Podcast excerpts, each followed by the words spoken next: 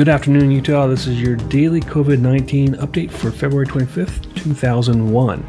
Currently, the weather is in the upper 30s in the capital city. Weather folks are saying there's a 50% chance of moisture tomorrow. Highs in the upper 30s tomorrow as well. State is reporting 369,433 cases, an increase of 832 cases, which means we're closing in on 370,000 cases, which is kind of mind-numbing, isn't it? 370,000 people since March. 70 average is now down to 723 people, and that's quite a bit of a drop from yesterday. 7-day person-over-person average is down to 12.45%. That's almost half a point reduction from yesterday, which is, again, great to hear. Those in Salt Lake County, 11.63%, almost three-quarters of a point drop. Utah County, your 7-day person-to-person is at 14.84%, which is almost a full point, which is amazing. 7-day tests over test is at 5.67% for the state, which is again a slight decline. Test over test in Salt Lake County is at 5.14%, a drop of 0.66%, and I'll take that as well. Test over test in Utah County is sitting around 7.4%, just a drop, but not as big as the state or the county. But I'm sure Utah County will appreciate it. Still frustrating. 7 folks died today. Stay strong, people. We can do this.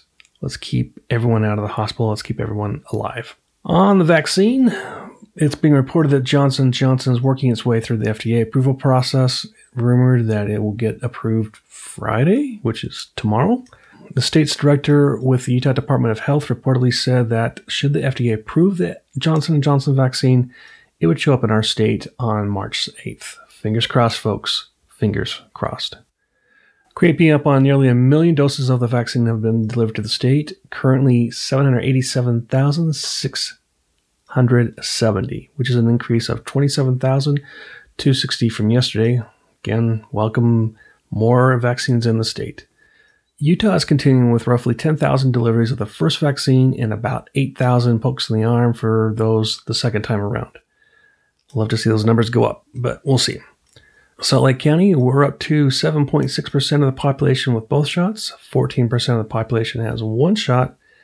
And that brings everyone up to 21.6% of the population in the county with some vaccine in their bodies. Utah County crossed the 6% second dose line with 6.4% of the population. 10.7% of the population has just one dose. Overall, improvements. And you 65-year-olds, way to get your appointments. We're up to 21.5% of that segment of the population with the vaccine. Now, again, if we could just speed everything all up. As always, thank you for listening. And remember, we're all in this together. I wear a mask to protect you. You wear a mask to protect me. Wash your hands. Keep your physical distance.